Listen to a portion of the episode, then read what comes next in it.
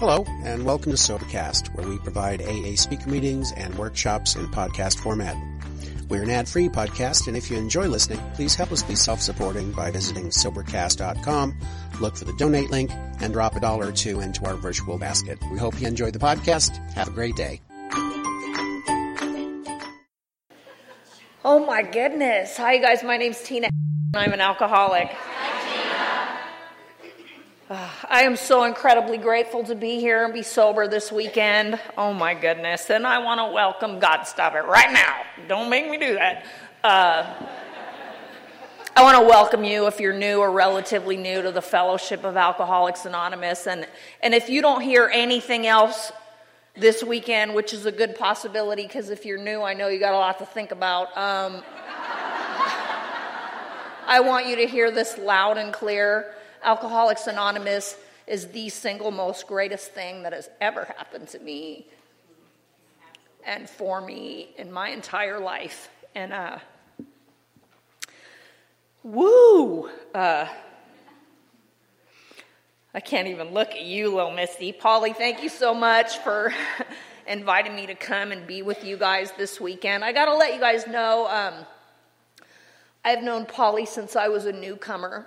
Um, I crawled into Alcoholics Anonymous, quite literally, on the tenth day of October in nineteen eighty-four. I was the ripe old age of twenty, and I got sober at this little Alano Club in Hawthorne called the Southwest Alano Club, uh, better known, better known as Birch because it was located on Birch Street. And uh, and I got sober around a bunch of folks that looked like, I said last night, that they were one hundred thirty-two years old. Uh, similar, I'm certain, to the way that I look to most of you young folks now. Uh, I just, uh, and I came into Alcoholics Anonymous not because I wanted to uh, stay sober for the rest of my life, twenty-four hours at a time, and not because I wanted to uh, look at those things in me that block me off from the sunlight of the Spirit. I didn't want to do inventory and find out where these things came from. I didn't want to address my character defects because, quite frankly, they worked for me. And, uh, like, I didn't want to do any of those things. I just wanted a little break. You know what I mean? I was, like, bone tired, and I was sick when I came to you, and I just wanted to stay sober for a minute, move out of my car, and find him. Because uh, A and A, there's a lot of hymns in here, and so, uh,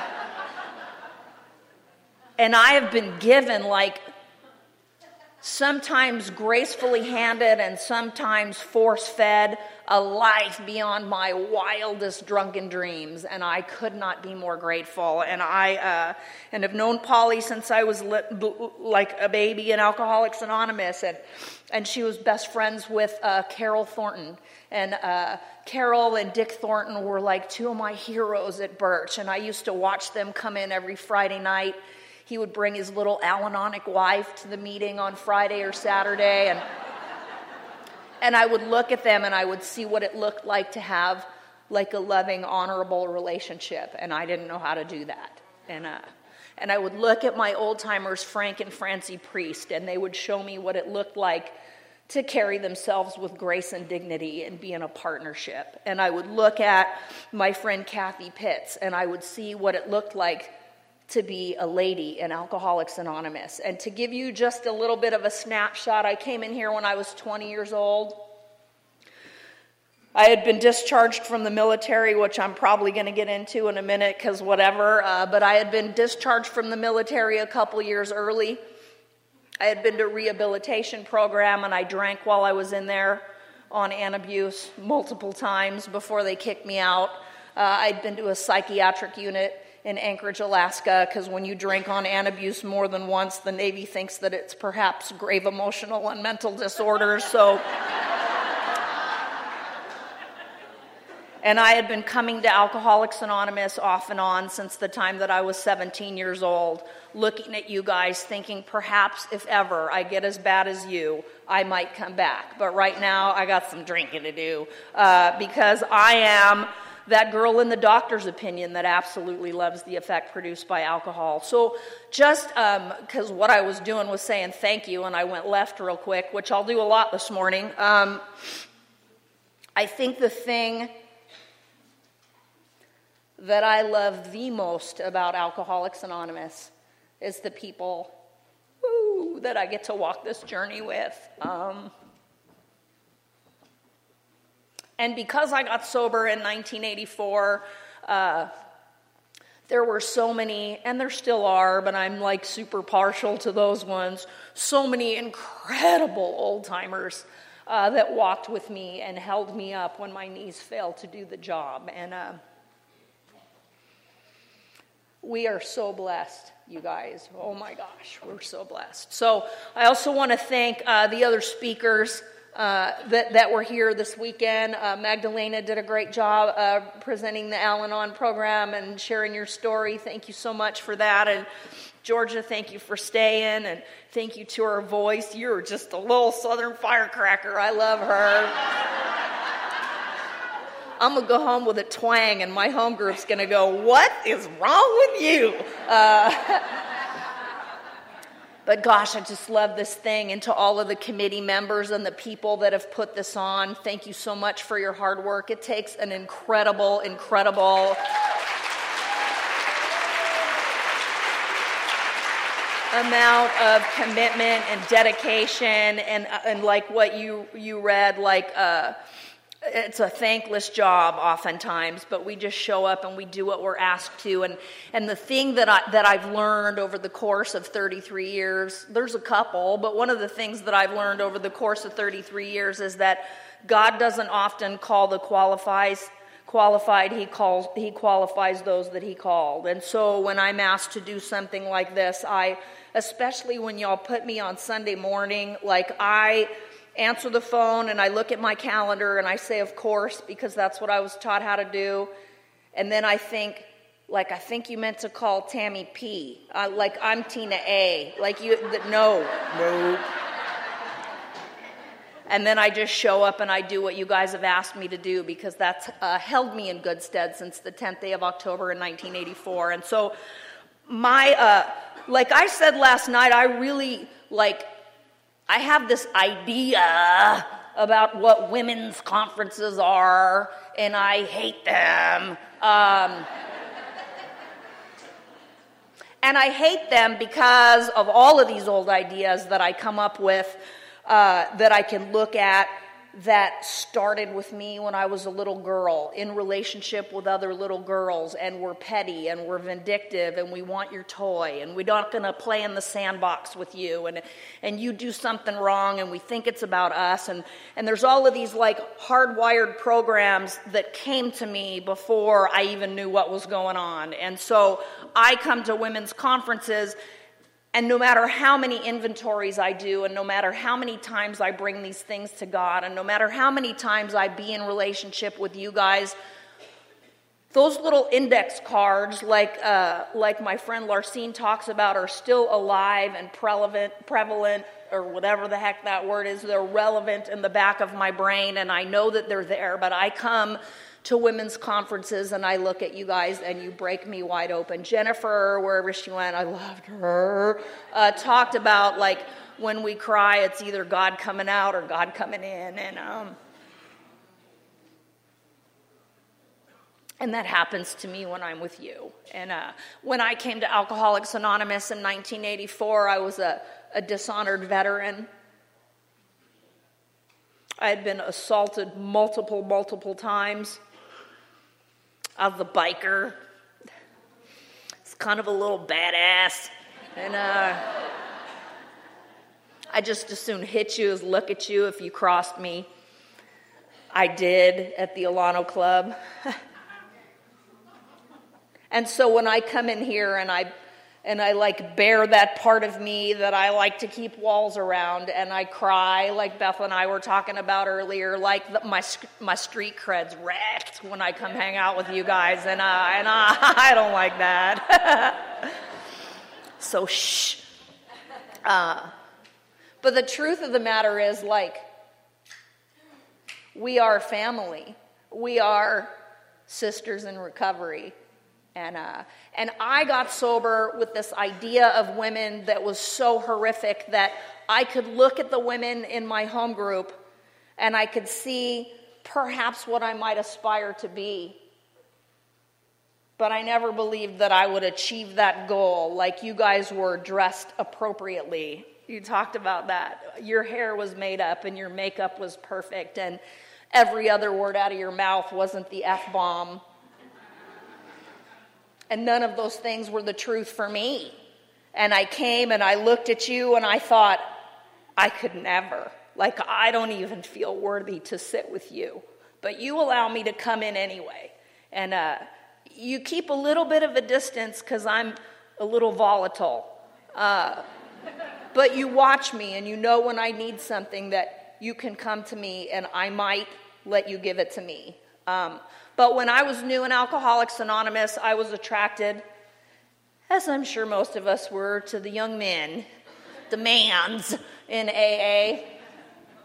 And I'm so thankful that when I was new, like all of the old timers in my group were... Uh, They were old, and I thought, like, they're kindly old gentlemen in Alcoholics Anonymous, and, and I was comfortable with them, given my background and my history.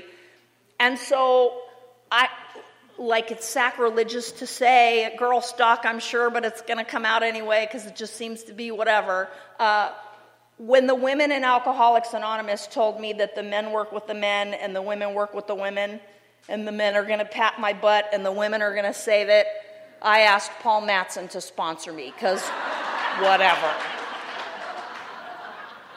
And truthfully, like that eclectic, funky, leftover hippie from the sixties with that long gray hair and those bandanas and all the turquoise jewelry and the carpet purse that he wore, he spoke with this really Shakespearean English accent, even though he was from Inglewood, California.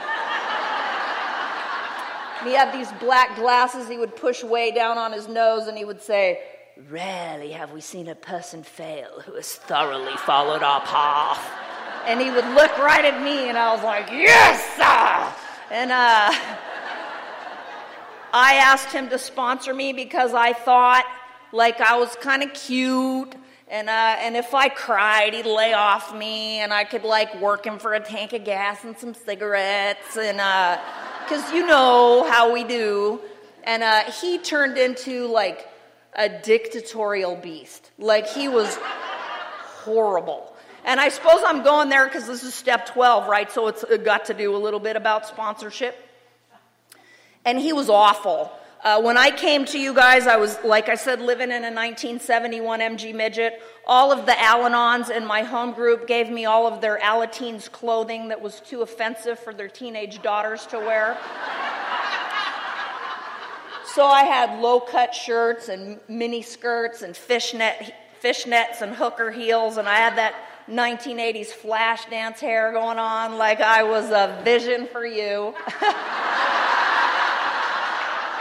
And I would come clippity-clopping into the meeting, and I couldn't sit still, and I didn't want to, and you guys are reading twelve-somethings, and I've memorized them, so I don't know why you have to listen to them every single meeting. So I would get up and go talk to you while you're reading, and I would go get coffee and go outside and smoke and come back. I gotta pee, I get up, and, and my sponsor put his hand on my leg one time, and he shoved me back down into the chair, and what he said was, "If you get up one more time during a meeting of Alcoholics Anonymous, you better have piss dribbling down your leg." And I was like, oh! Like, what? What? Uh, When I was brand new, I got up to the podium and I was going to say something, and I said, "My name's Tina and I'm an alcoholic," and he stood up and said, "That's all you know. You'll sit down now."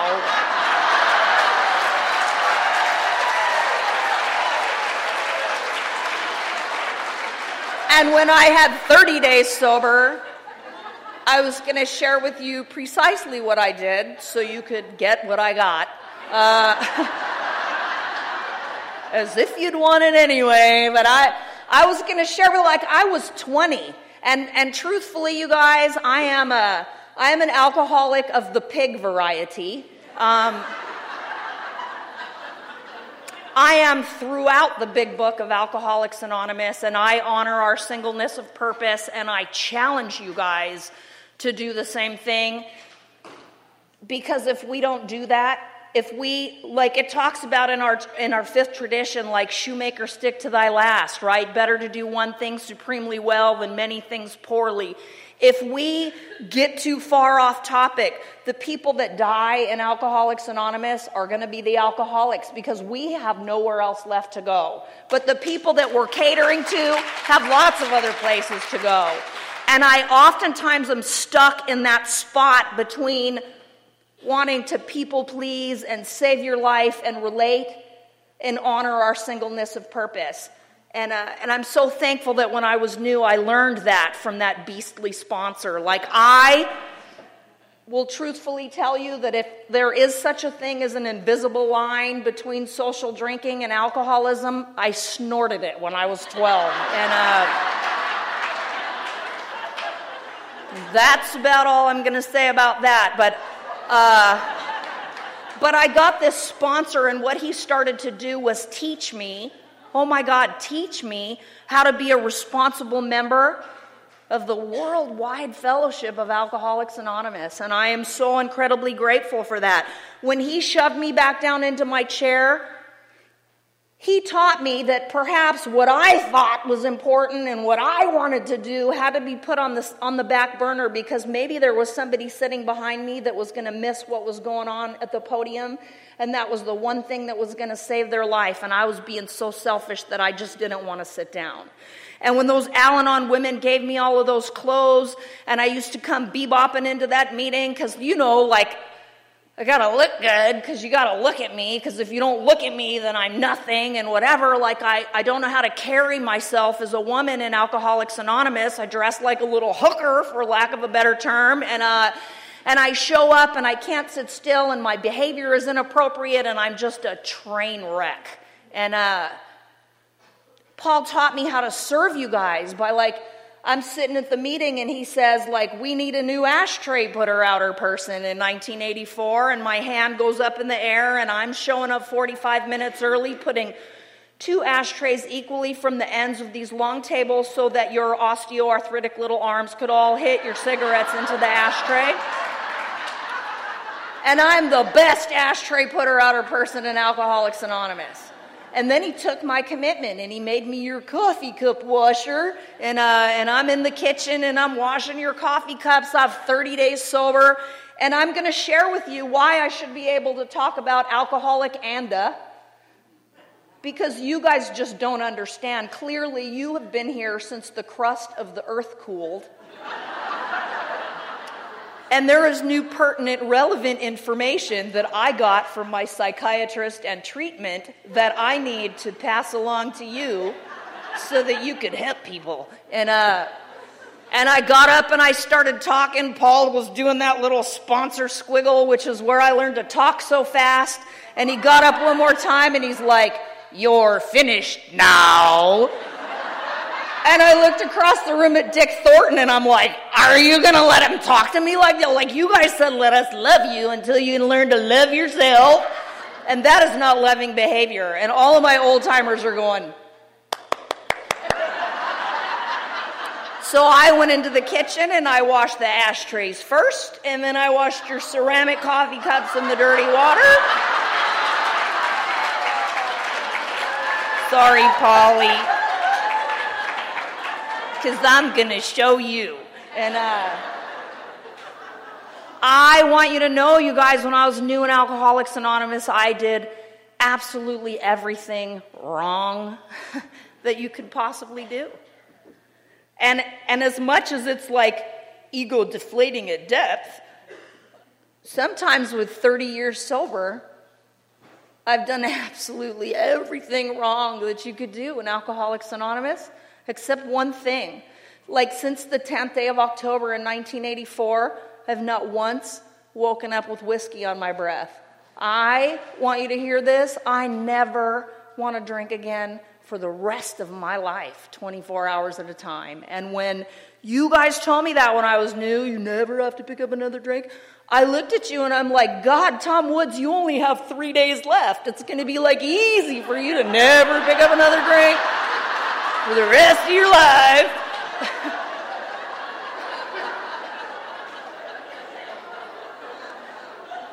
But I have been afforded the opportunity to hang out with you. And I think it was Jennifer that said when she was talking, like, almost from that first meeting of Alcoholics Anonymous, she fell in love with you. And I want you to know that I love you more today than I ever have. And I need Alcoholics Anonymous more today than I ever have. Like, this is the greatest single most gift I've ever received in my life. And, um, and so... Like, I was not going to go there, and I did, and now I'm lost, so I have to start all over again. So my name's Tina. I, uh, I'm going to share with you, like, I was at the Stateline Convention a couple years ago, and, and, and I was telling this girl I sponsored that came in from Texas, like, I'm so glad Bob Darrell will never ask me to speak at this conference, because I hate being pigeonholed into a topic. Because I'm like Doctor Silkworth describes, in the doctor's opinion, uh, the manic depressive type. Like, I just, I'm just a little bit too scattered to be like this. And so five minutes later, my friend Scott came up and he said, what step do you want at the Liberty Bell? And I was like, God! Ah! Uh, and he gave me step twelve. And Polly was there, and I got off the podium, and I was like, that was the worst talk I've ever given in Alcoholics Anonymous, and I'm quitting. And then Polly called and said, like, how about step twelve at Girlstock? And and then Ralph called, and how about step twelve at Woodstock? And I'm like, I whatever. Like, I never seem to know anything proper. My sponsor talks oftentimes about alcoholism being like this disease of perception. And my perception is skewed of myself, of you, of the world around me. Like, given me, like, I just don't have a clear view of what it is that's going on. So the thing that, like, made me a little happy about step twelve is I'm really not pigeonholed at all, right? Because I can talk about whatever I want. Because it says having had a, a spiritual awakening as the result of these steps, which means I can talk about any of them, and I'm not off topic, so I'm kind of stoked about that. And uh, and this whole idea of what is a spiritual awakening, right? Our literature describes it as the ability to, I'm going to hash it up, uh, see, do, think, feel, believe, whatever, that which I could not do before of my un- unaided resources. And like... having had this psychic change, like it talks about in our literature, where absolutely guiding forces of my life are suddenly cast to one side and a whole new set of conceptions seem to dominate me, almost against my own will as a result of taking stupid actions that don't make any sense. And uh, and so, uh, like, the only way that I know how to do that is to share with you guys a little bit of my story. And so I can tell you that a long time before I ever came to Alcoholics Anonymous, or before I ever picked up a drink, I desperately needed one. I was, as Doctor Silkworth says, restless, irritable, and discontented.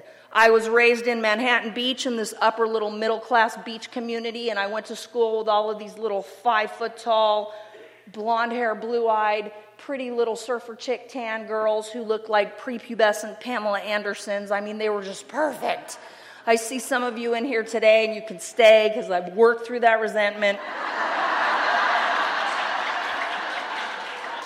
But I was five foot eight when I was in the seventh grade. I had long, stringy red hair, buck teeth, and freckles, and I looked at you and saw like Pamela Anderson, and I looked in the mirror, and I felt like Pippi Longstocking on crack. Like, uncomfortable in my own skin.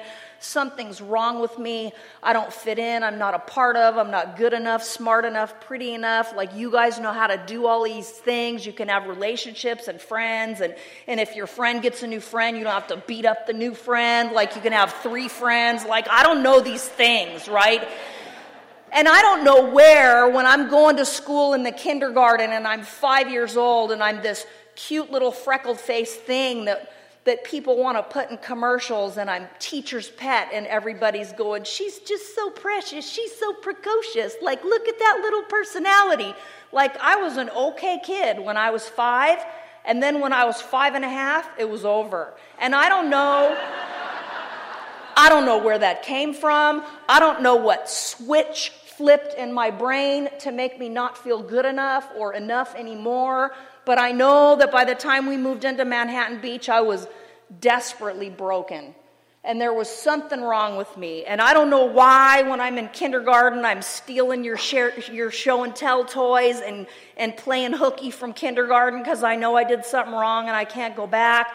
I don't know why. Like, I know those things are wrong, and I don't know why. I have no self-control to stop myself from taking inaccept- un- unacceptable actions. I just do this stuff, and then I feel awful about it. And when I was about twelve years old, my best friend Carrie decided we were going to cut school and we were going to drink scotch. I was in the seventh grade. I went to her house. We dove into a fifth of scotch, and something happened to me that day. My sponsor says oftentimes that if alcohol doesn't do something for you, it'll never ever do anything to you. And I remember that first drink of scotch that went down, it burned all the way down, and it burned all the way up, and it burned when it flew out my nose. It was awful. And uh, I can tell you that first drink that actually stayed down, something magical happened for me. Like, my hair straightened, and my teeth shrunk, and my boobs grew. Like, my friend Peggy says, alcohol made me wittier, prettier, and tittier. And I... I get it. And and quite frankly, I'm certain that those things didn't really happen, but I know what happened was my shoulders dropped a couple inches, and that insane crick in my neck went away, and I was able to take a nice, long, deep breath and, like, exhale, like all, like I love the effect that I got from that drink of alcohol. And the problem is, like, I have never been a social drinker. I drank to excess that day. I had a blackout, which I didn't know. I just thought it was just whiskey. Uh, but that was a blackout. I had large memory gaps throughout the course of that afternoon. I threw up. Uh, the school called. My mom showed up at Carrie's house because I was in trouble, and we jumped out her bedroom window and climbed over the backyard fence, and I was off on Pippi's first grand adventure. And we had so much fun that afternoon. Like, I am, I'm like Doctor Silkworth talks about me throughout the doctor's opinion in our big book of Alcoholics Anonymous. I absolutely love the effect produced by alcohol. And later on, it says that while I admit that it's injurious, I can't after a time differentiate the true from the false, and my alcoholic life seems to be the only normal one. And I start taking actions completely against my character that I would never, ever do sober, just in, in an effort to get another drink of alcohol. And I will tell you that I will do anything for a drink of alcohol. I ended up in continuation school halfway through my sophomore year because I couldn't show up to school and I had no credits. I took the California High School Proficiency Exam because that's what you do when you have no credits, and I graduated from high school when I was sixteen years old with a proficiency certificate. I went to El Camino College where I did the same thing that I did in high school. I was drunk and loaded before first period. I was leaving campus before I got in trouble. I was running away from home on a continuous basis, and my poor little single mom is like looking at her only daughter, wondering, or like looking for her only daughter, wondering if she's dead or alive, and I'm just gone, and I just don't care. And I would come home, and I would go away again, and, and I came to Alcoholics Anonymous singing that theme song, the alcoholic theme song, like, my drinking really never affected anybody but me. Like, I hurt myself way more than I hurt anybody else, but I destroyed my mother on a continuous basis for a lot of years, and I can tell you that she is probably more grateful for my sobriety than I am. Like, when people, she she has this habit of collecting alcoholics. She likes to marry alcoholics, and and they like will talk smack about Alcoholics Anonymous, and my little five foot one mom will jump up and go, "Don't you ever talk about that program? Like, you didn't know, Tina." and uh, and she loves you guys by default, and um. But I was a train wreck. I, I enlisted in the military when I was seventeen years old. I uh, I was working at Burger King because that's the best you could do with a proficiency certificate, and a United States Marine came in in his dress blue uniform to order his lunch. And, and I don't know about the rest of y'all, but I love a man in uniform. Cub Scouts, football players, sanitation workers, grave diggers, like... And I gave this man my phone number because I lived according to the principle, if you want what we have and are willing to go to any lengths to get it, a long time before y'all did. And, and I gave him my phone number, and it turned out he was a Marine Corps recruiter. and he quickly decided that he didn't want to let me into his United States Marine Corps, so he sent me next door to the Navy office. And and I was seventeen years old, and I was in boot camp, and I was certain in the morning when I could speak with somebody who was in charge, I was going to be able to explain the nature of the mistake that had been made, and they would let me go home, but that didn't work out. And I got drunk for the first time in my military career. Five weeks into boot camp during my work week, I met my first commanding officer, and I was almost discharged from the military five weeks enlisted. And and the only reason that happened is because I was a budding young alcoholic, and the opportunity to drink a six-pack of beer just happened to present itself to me, and I drank the beer. And I got in trouble, and... uh. And I graduated with my company. I went to A school in Pensacola, Florida, where I was learning to be a cryptologic technician, which means that, hi, which means that I was enlisted to be in naval intelligence, which should frighten you. And uh, I had my second captain's mast for drinking on a duty weekend and leaving base when I wasn't supposed to. I got set back into the class after mine after a couple weeks in the restricted barracks and losing a stripe and some pay for a little while, and they sent me to my first duty station, which was Adak, Alaska. And when I was uh, in Pensacola, Florida, going to A school, I had my first encounter with Alcoholics Anonymous, and I was seventeen years old. And I walked into A A, and I listened to you guys talk, and I heard... Like we hear oftentimes, don't listen for the sim- listen for the similarities and not the differences. I looked at you guys and I saw all of the things that were different about you than me, and I couldn't stay.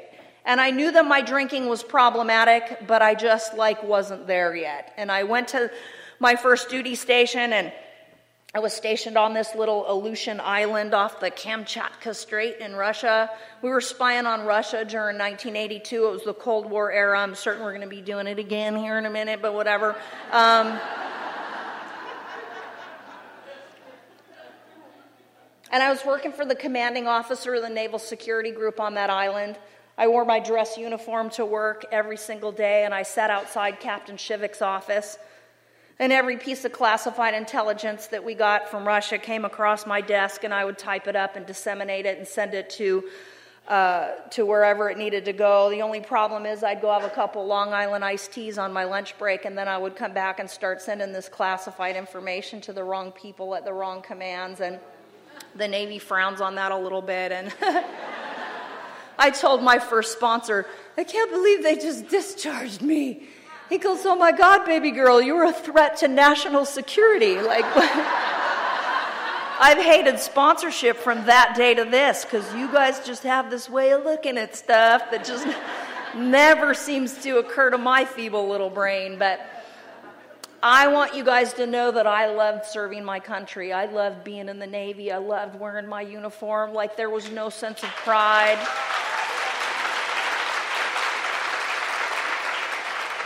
That I had ever had.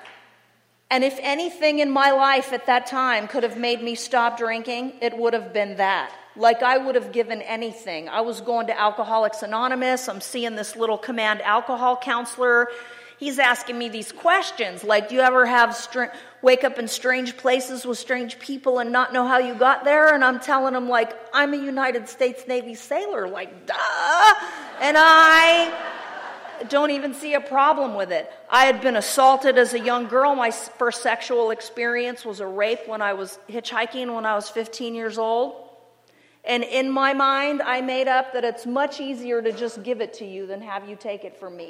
And so my sexual misconduct was egregious. It was horrible. And I would wake up in the morning and I would hazily remember doing things that I would never ever do in a sober state of mind. And I would hate myself. And I would think, I'm not going to drink because I want to save my military career. Like, I'm going to go to the A N A and I'm not going to drink and I'm going to take the antabuse and I'm going to do whatever you tell me to. And then the pain of being sober and remembering those things and the guilt and the shame and the remorse that I would wake up to on a regular basis would necessitate me taking a drink. And I would stay sober as long as I could t- stay sober until I couldn't stand it anymore. And then I would drink until I was physically removed from alcohol one more time. And, and Doctor Silkworth says, in our doctor's opinion, this is repeated over and over again, that unless we can experience an entire psychic change, there's very little hope of our recovery. I had the audacity to sit in Alcoholics Anonymous for years and watch people come in and out and in and out, and I would think, what is wrong with you? Like, you are right in the middle of the solution. If you would just do what I tell you to, like, you wouldn't have to do this anymore. And like the arrogance of that statement today, I understand, like I understand wholeheartedly, like this, this spiritual malady, right? This spiritual sickness, this hole in my stomach that only a drink of whiskey will fill. And I am, if I'm not taking actions on a consistent basis to change the way that I think and change the way that I feel and change my relationship with this power that you guys introduced me to, I am doomed to drink again. I must drink again. And I am abundantly clear the longer that I stay sober that what I have is one daily reprieve, one day, one daily reprieve, contingent on the maintenance of my spiritual condition. And sometimes that spiritual condition is rocking, and sometimes it's not. And, uh, and during those times, like, I come into Alcoholics Anonymous doubting the power and presence of God in my own life for whatever ridiculous reason that I come up with, because if I'm, like, honest and look, there's no doubting the power and presence of, of God in my life, like, ever. But I make up these ideas about why I'm separate from, and the truth of the matter is I am that fancied self-sufficient and failed self-reliant alcoholic that is described in chapter four of our big book. And I love to run my life according to self-will run riot. It is exciting. And I can, uh, I can like, like lock my eyes on the prize and have it happen. Like, cause I'm a strong and independent alcoholic woman. Like, I can get myself into some jackpots like nobody's business. And, uh, And when I am clear, right, abundantly clear, that I am in relationship with this loving, all-powerful, forgiving, amazing Father that you guys introduced me to, when I know that, when I know that He wants nothing but the best for me and will do anything to help me in my life, it's almost incumbent upon me to turn my will and my life over to the care of that power. So what I do is I make up the story about where He's disappeared. And the truth is, God never does, right? I do. Like, I'm the one that disappears. God is never lost. I am. And so I, uh, I I've had this struggle with the idea of a God of my own understanding since I came to Alcoholics Anonymous. And when I was new here, I would tell you that I didn't believe in God. I wouldn't go so far as to say like I'm an atheist, and there absolutely is not, but I would say that I was agnostic. I am, and I will tell you that oftentimes today at thirty-three years sober, I find myself in those agnostic moments where I'm just not sure. If the big book of Alcoholics Anonymous tells me that deep down inside every man, woman, and child is the fundamental idea of God, and I get up in the morning and I look in the mirror and I go, you're not enough. Like, look at you. Your hair's a frickin' mess. And do you remember what you did last week? And you didn't go clean that up. And you didn't make that amend. And and you judgmental little twit. Like, what the butt, butt, butt, butt. If deep down inside every man, woman, and child is the fundamental idea of God, that means God is here. And so when I wake up in the morning and I look at me and I doubt myself, as I do often, it means that I doubt God. In that moment, I become agnostic.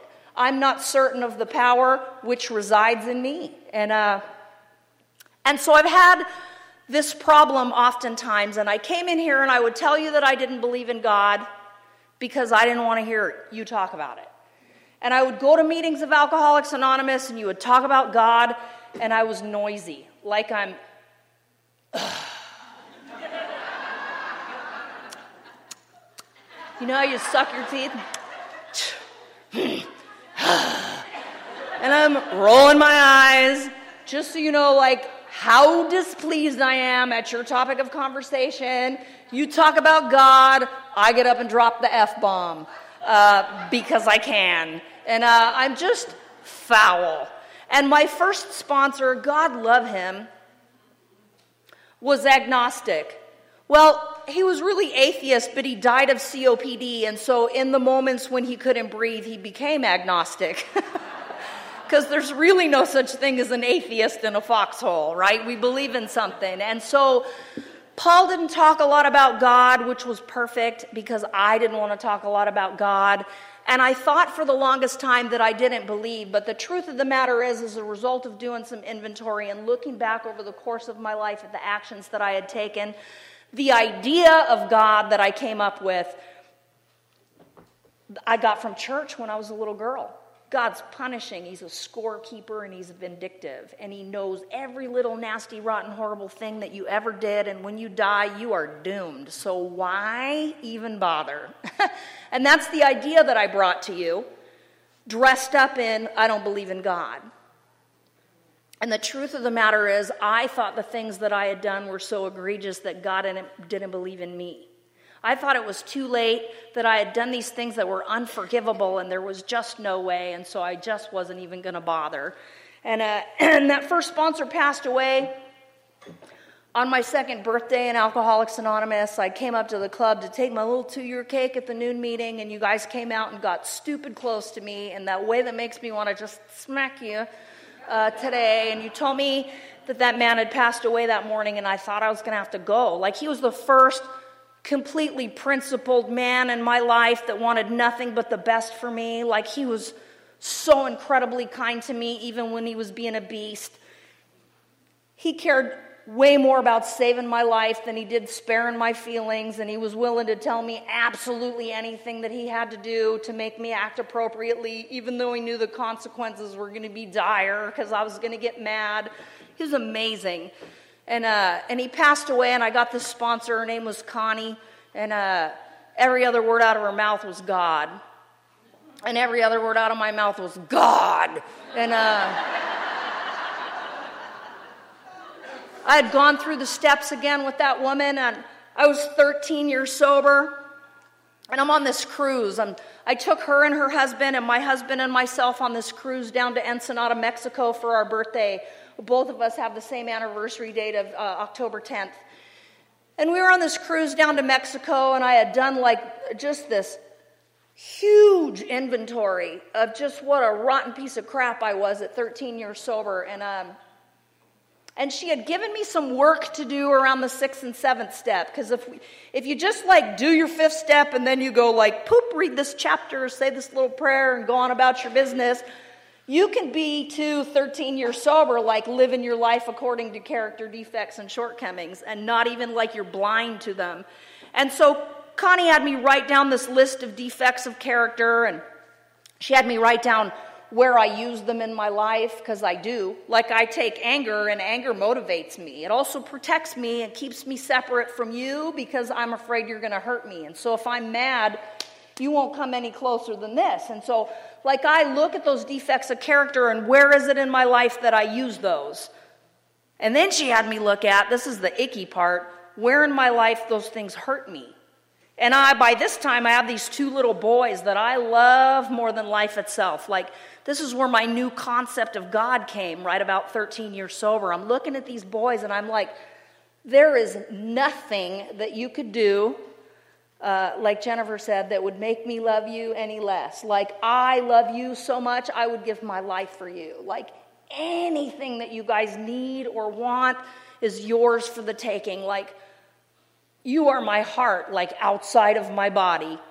And I thought I was listening to this speaker tape of Chuck Chamberlain, and he said, every morning I get up and say, good morning, Dad, it's me, and I'm reporting for duty. And I thought, like, what if this God of Alcoholics Anonymous really is this loving father, like you guys have talked about, which I never had in my life? And what if he loves me as fiercely and protectively and unconditionally and totally as I love those boys? Just what if? And my whole fight went away. And I became, like, convinced of a new conception of a power greater than myself, which I made up all on my own, and I assigned characteristics to, even though the big book tells me that none of us can fully define nor comprehend that power, which is God, but I'm different, so I'm going to come up with it. And, uh... And I start to create a relationship with a power greater than myself that I did not believe myself capable of doing, nor did I really even think that I wanted. And I'm on the deck of this cruise ship. I'm thirteen years sober. I'm dressed in this lacy gown. It's Saturday night of the captain's dinner, and we had dinner at the captain's table, and, and my makeup is on, and my hair is made up, and I'm looking at myself like, remember that, like, dirty little girl with yellow eyeballs and the hole in the butt end of her jeans that came in with that acrid homeless stench and lived in a nineteen seventy-one M G midget? You just had dinner at the captain's table and took your sponsor on this cruise. Like, how do you get here? And I had done this inventory, and and I had come up with this satanic-sized list of character defects that I was at thirteen years sober. And all of the places in my life that those things destroyed me. And it was the night of my thirteenth birthday. I went down to the captain's, or down to the Friends of Bill meeting on the ship to celebrate my birthday, and there was nobody there because it was a little three-day booze cruise. And um, and so I went out on the deck of the cruise ship, and I was all dressed up, and I was all made up, and I looked like a lady. I was beautiful. I don't know about you guys, I have a really hard time saying that about myself. Like, I could look at Georgia, and I know I can look at Amanda, I can look at Polly, I can look at all of you guys, and you are so beautiful that it takes my breath away. But I look in the mirror and I still see this broken little girl. It just never seems to go away.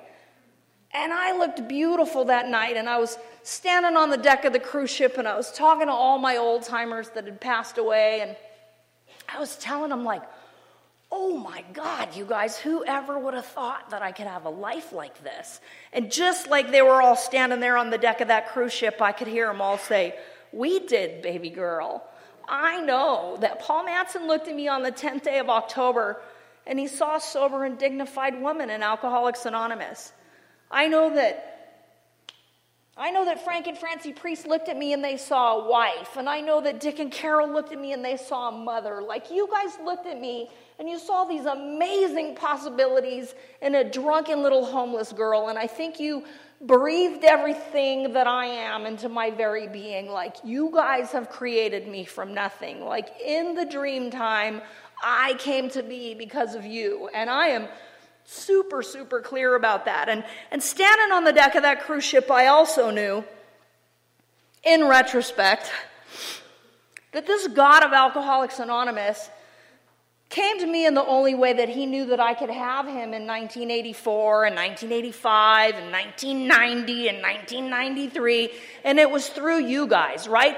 When I doubt the power and presence of God in my own life, I need do nothing more than walk into a meeting of Alcoholics Anonymous and look at you, and that doubt goes away, right? My friend Bill Cleveland says oftentimes that God exists in the space between me and you.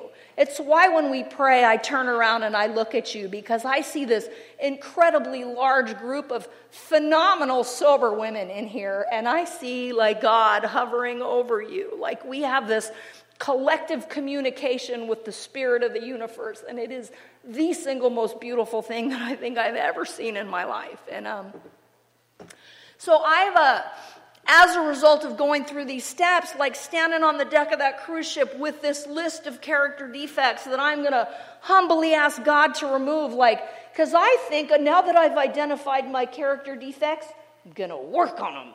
I'm going to not get angry, and I'm going to stop talking smack, and I won't judge you, and I'm just going to tell the truth, and I fall short, and I fall short, and I fall short, and I beat myself up, and I hate me, and I'm a bad member of Alcoholics Anonymous. Why are you like this? Like, I don't have the power to stop doing those things, no matter how bad I want to, no matter how bad I know they hurt me in my life. Like, it says that if God has, like, the power to remove our mania for alcohol, why would he not take away all of these other things that are objectionable, right? And so I'm standing on the deck of this cruise ship, and I'm going to humbly ask God to remove my defects of character. And standing there, I realized, you guys, that those things had been gone for a really, really long time. Like, my perception and understanding of who I am as a woman in Alcoholics Anonymous is so twisted. I love that Candace stood up here and said, like, I'm not broken anymore. Like, that's a something that I aspire to. I got to tell you what, because I oftentimes am still broken. I oftentimes still don't know how to handle situations which used to baffle me, but I can tell you that I'm a lot, lot better than I used to be. I uh, married the Prince Charming in my fairy tale. I had two kids that are the apple of my eye that I love more than life itself. Chris and I were married for seventeen and a half years, and I got to tell you, I stayed sober. I went to school, and we bought houses and cars and boats and motorcycles, and we were like uh, we were like the Bill and Lois of Northern California, for crying out loud. Like, I was the Clancine of the Central Valley. Like, y'all are coming to my house, and we're having pool parties and book studies, and I'm sponsoring half of Northern California. And I love candlelight meetings because you turn the lights off and I glow in the dark. I'm like super sober. They used to call us Tina and the Bleeding Deaconettes because you would break a tradition, and I'd look at one of my girls and be like, and they would handle it. Like, it was awesome. And I make fun of that because it's funny, right? But I was uh, like super active in Alcoholics Anonymous and sponsoring a ton of girls. And my husband was sober. We had this dream life. And uh, and all of a sudden, Chris decided that the next step in his spiritual journey would be to prospect for the Hells Angels Motorcycle Club and have an affair with the bartender at Payne's. And so when he left, I thought that all the greasy bikers that he was leaving me for were male.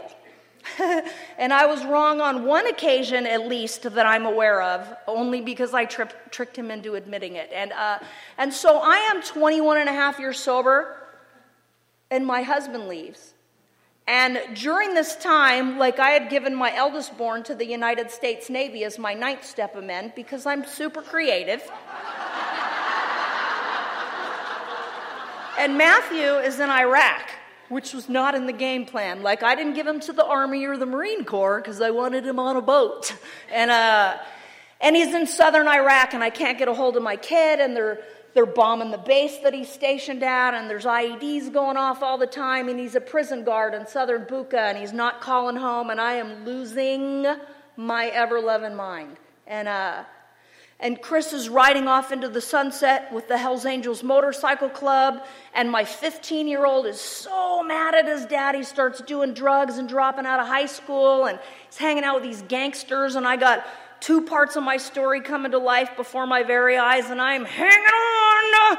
Like, if you will just do what I tell you to, I can pull it all out of the fire, and nobody is listening to me. And I broke at twenty-one and a half years sober.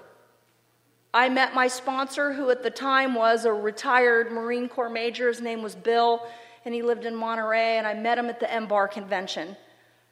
And I used to show up to this detox every Sunday morning that we had our meeting at, and uh, and I would sit through that meeting with my sunglasses on so you couldn't see. My eyes were swollen shut, and the, I was dying in the middle of Alcoholics Anonymous, and I couldn't speak, and I couldn't let you in. And all I would do was talk to Bill. And Bill would keep telling me, like, just pray, baby girl. Pray for the best outcome for everybody involved. And I was praying until I was blue in the face, like I was dying in the middle of Alcoholics Anonymous. And I met Bill at that convention, and he told me, pray about it, baby girl. And I found myself standing on the Bixby Bridge in Big Sur thinking, that looks like the easier, softer way. In the middle of Alcoholics Anonymous, sponsoring a boatload of girls. Who was it one of our speakers spoke about? Uh, it was Miriam, like that spiritual arrogance that has me in the center of you guys thinking that I have to look a certain way or I'm not going to be accepted in the A and A, like, for crying out loud. I think I have this image that I have to maintain, and I'm standing on this bridge and I'm dying in the middle of you guys, and I don't ever want to drink again, but I can't do this anymore either. And I said one more of those foxhole agnostic atheist kind of prayers. I had taken my will and my life back from the care of God because I had to fix it. He wasn't doing it right. And uh And I said, if you're there, and I really don't even believe you are, like, I got nothing. Like, I, like, help me, I got nothing. And I believe, you guys, that those are the most powerful words in Alcoholics Anonymous. I believe that my greatest spiritual experience on a continuous basis is my ability to come in and be transparent with you and ask you for help when I think I'm supposed to, like, be different than I am. And uh, if you're new in Alcoholics Anonymous, I pray that you can set whatever it is aside, like that self-sufficiency, that, like, pull myself up by my bootstraps, I gotta be a tough chick, like, I can't be weak and I can't ask for help. If you could just put that aside for just one second and reach out your hand, I promise you, I promise you with all that I have in me that somebody will be there to reach back. I promise. I give you my word. Um, I have no idea what time I started, and I should probably shut up in a minute. And I already told my closing story, and you already read my prayer thingy thingy, uh, stand by the door. Like, I, huh? twenty minutes? I'm not doing twenty more minutes. It's a miracle! I, uh...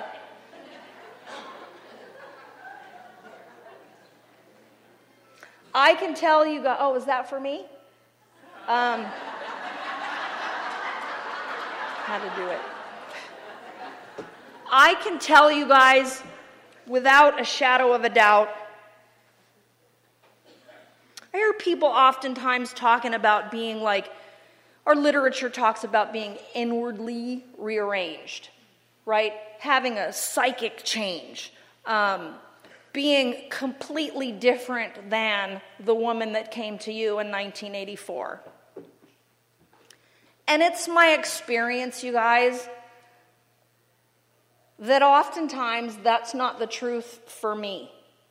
I am, I have been inwardly reorganized and rearranged, and I don't act like, most days, the same woman that came to you in nineteen eighty-four.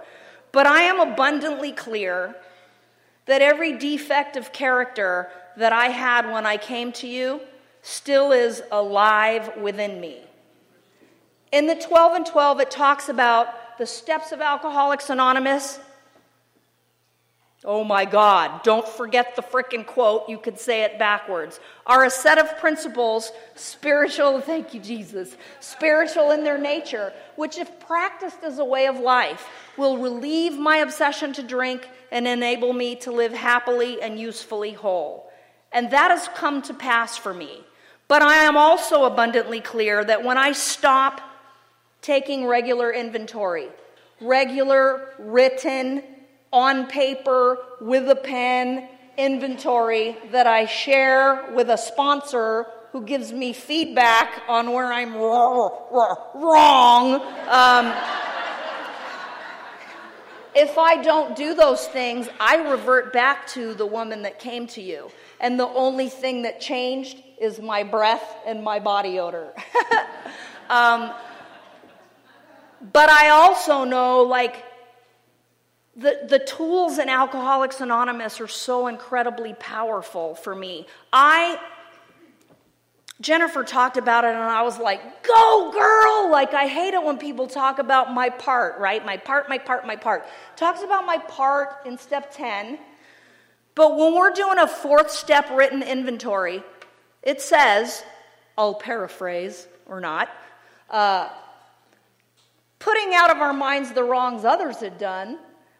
That means, like, out of our minds, and resolutely looking for our own mistakes. Um, I did this inventory after my husband left. And I, like, when I tell you that I shattered, I am like, I shattered.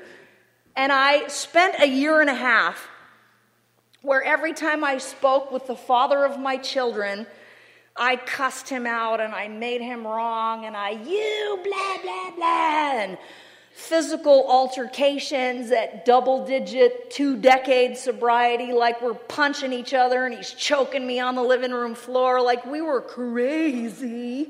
And uh, you guys told me to pray for that man, and I did. I prayed for him every single day, and he never burned up in a house fire. So...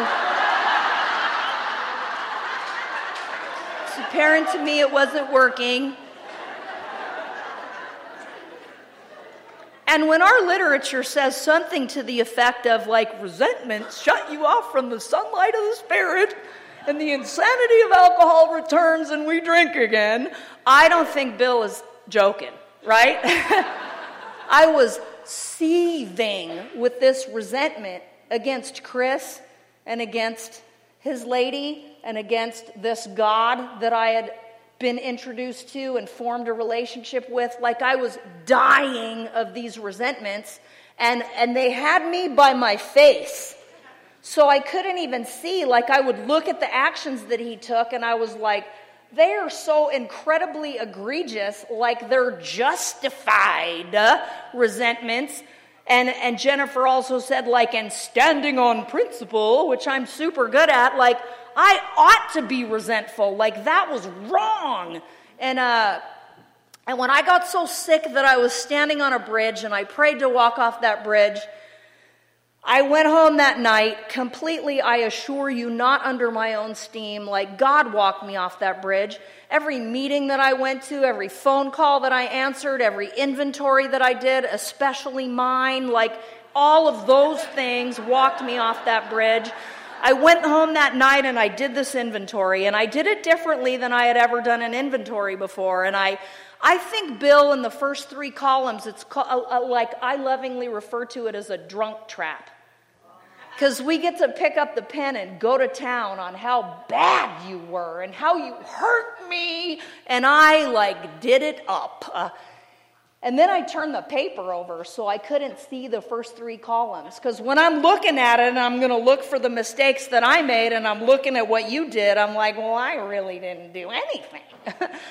So I turned the paper over and I put out of my mind the wrongs he had done to the best of my ability, and I resolutely looked for my own mistakes over the course of my marriage. For the last eighteen years, where was I selfish? Where was I dishonest? Where did I tell him I'll be home in twenty minutes when I knew it was going to take me forty-five? Where was I playing super mom because I love my kids so much that I robbed that man of a relationship with his children? And his kids came to me and not him. And what did that make him feel like? When he couldn't get time off work and I took my kids and my mom on vacation and I left him home to bring home the bacon, baby, uh... what did he feel like going home every night for two weeks without his family there, knowing that we were out without him? Like, where did I used to support him in these ideas, whether I thought they were good ideas or not? Like, I was like, baby, that's the greatest thing I have ever heard in my life. My head might be going, lame-o. But, like, I used to make him feel like he was honored, like he was nurtured, like he was important to me. And all of a sudden, I'm not doing that anymore. When I can look at those things, where did I manipulate him with sex because I wanted a new couch? And where was I miserly with our finances? Like, I'm sorry, baby, we can't put a new motorcycle in that, or a new engine in that motorcycle of yours, because I'm coming up with the down payment of the house and I got all the money stashed over here and I'm not telling you where it's at. Like, where did those, like, when I looked at those actions, I, like, wanted to puke.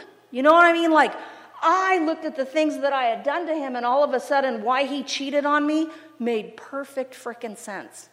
Not that it was ever okay to be in, un, in, unfaithful to a partner. Not that the actions that he took were all right by any stretch of the imagination. But I could most assuredly see where I set that ball rolling. And when I called him up the next day and said, because I'm spiritual, I need you to shut up. I have some things to say. I just didn't want him to talk while I was at it. And I read that list. And I didn't say, I'm sorry. I said, when I did this, I was wrong. I can't imagine how lonely you felt when I did this. I can't imagine, like, how unimportant you felt when I did this. I was wrong. I was wrong. I was wrong. And I can tell you guys, that I went to bed that night and I slept like a baby.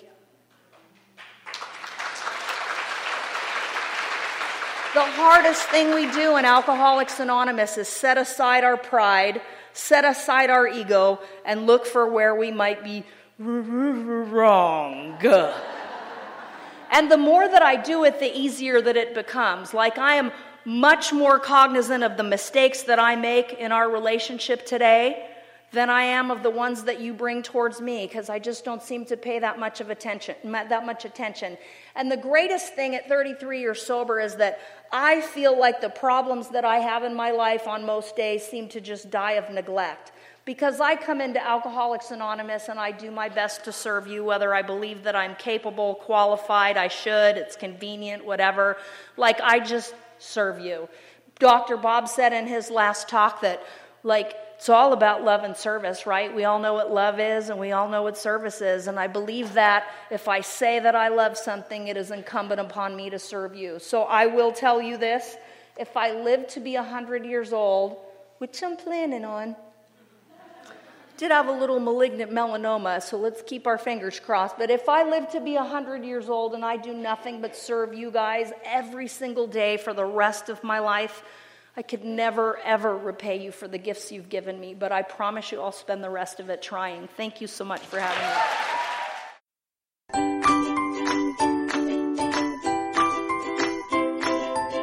Thanks for listening. I hope you enjoyed the podcast. Sobercast is ad-free, and we'd like your help in order to keep it that way. So if you'd like to help us be self-supporting by pledging a dollar to a month, visit Sobercast dot com and look for the donate links. Thank you very much.